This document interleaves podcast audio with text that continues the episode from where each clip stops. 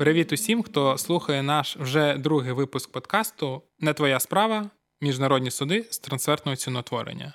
З вами знову Олександр Ямпольський, старший менеджер групи трансфертного ціноутворення Deloitte в Україні. Ми продовжуємо слідкувати за міжнародною судовою практикою у сфері трансфертного ціноутворення, адже така практика може бути корисною українським платникам податків саме у тих випадках, коли законодавство України не містить чітких роз'яснень щодо окремих питань. У цьому випуску розглянемо рішення апеляційного суду Канади щодо операції з експорту урану компанії Chemico на користь пов'язаної трейдингової компанії Швейцарії. Компанія, резидент Канади, займається видобутком уранової руди та реалізовує її на користь пов'язаної компанії Швейцарії, що, в свою чергу, співпрацює з виробниками та дистриб'юторами в усьому світі. Уранова руда постачалась між зазначеними компаніями в межах договорів з придбання, які встановлювали фіксовану ціну на уранову руду на майбутній період. Швейцарська компанія зі свого боку надалі реалізовувала продукцію на користь пов'язаної компанії США, що перепродавала її непов'язаним покупцям на ринку.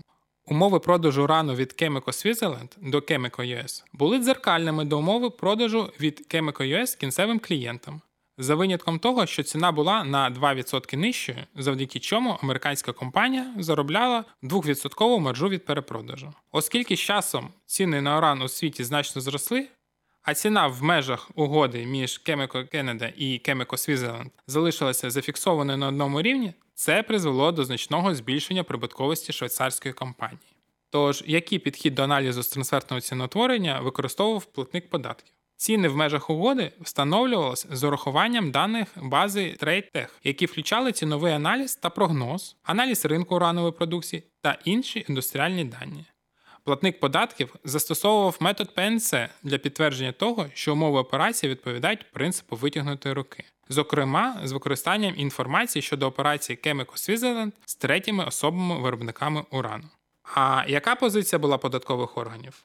Канадські податкові органи стверджували, що угоди були фіктивними та встановлювали надто низькі ціни на продукцію, внаслідок чого прибуток канадської компанії був занижений, а її рентабельність не відповідає принципу витягнутої руки. Відповідно до позиції податкових органів, розподіл прибутку від операції з постачання руди був несправедливий, оскільки основну частину прибутку отримувала швейцарська компанія групи. На думку контролюючого органу, саме канадська компанія повинна була отримувати значний прибуток, адже саме вона виконувала більший набір функцій, порівнюючи з іншими компаніями. А яка позиція суддів? Апеляційний суд Канади, так само як і суд першої інстанції, виніс рішення на користь платника податків. Одним з основних аргументів суду стало те, що більша частина прибутку має бути віднесена до особи, яка несе найбільш значні ризики зниження ринкової вартості продукції. Оскільки ціна на уранову руду була зафіксована положеннями угоди, саме трейдингова швейцарська компанія несла найбільші ризики від потенційної зміни ринкової ціни на уран, котра могла як зрости, так і суттєво знизитись. Також суд наголосив на тому, що основними питаннями є те, чи здійснювали подібні операції не пов'язані треті особи, а не певна виокремлена компанія, у нашому випадку Chemical Canada. Відповідно до рішення суду, на основі наданих доказів операції між канадською та швейцарською компаніями не були фіктивними та відповідали ринковим умовам. Ще одна історія з далим кінцем для бізнесу.